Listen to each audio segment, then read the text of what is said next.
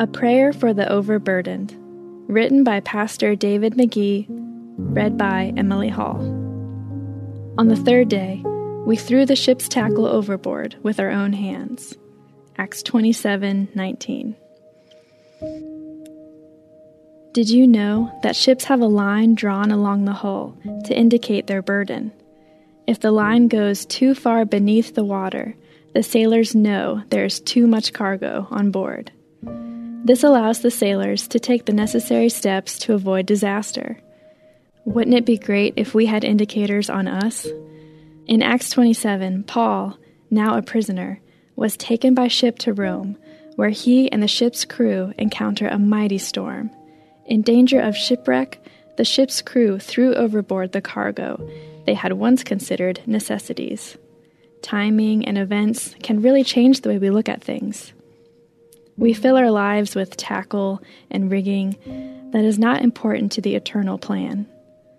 Often, we get distracted by those things and cling to them rather than to God. We think, oh, I need this, or I just can't live without that. But soon, overburdened, we hit a storm and sink. Hebrews 12:1 says, "Therefore, since we are surrounded by such a huge crowd of witnesses to the life of faith, let us strip off every weight that slows us down, especially the sin that so easily hinders our progress, and let us run with endurance the race that God has set before us." What's in your cargo hold? Are you carrying bitterness? Is there someone you need to forgive? Is your ship laden with shame? Are you hauling around guilt or sin?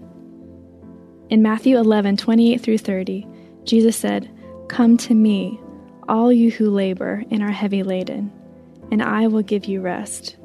Take my yoke upon you and learn from me, for I am gentle and lowly in heart and you will find rest for your souls. For my yoke is easy, and my burden is light. Friend, why carry burdens around when you don't have to? Won't you lay your burdens at the foot of the cross? Let's pray.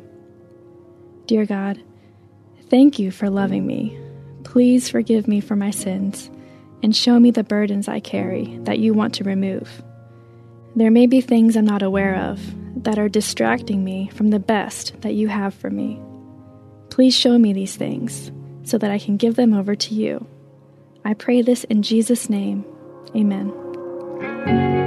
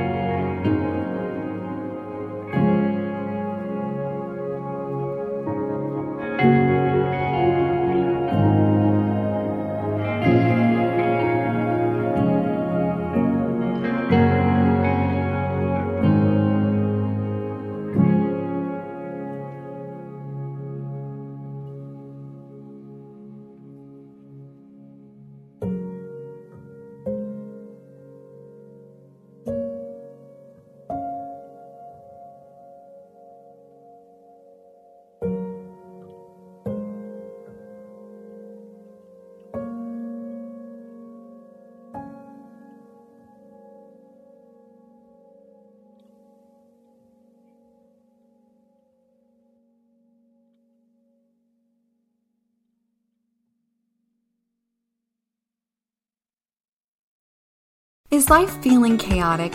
I get it. I'm Rachel Wojo, host of the Untangling Life podcast.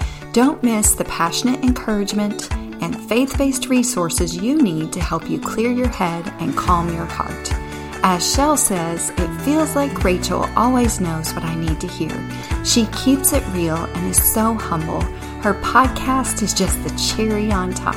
Enjoy Untangling Life with Rachel Wojo on lifeaudio.com or your favorite podcast app now.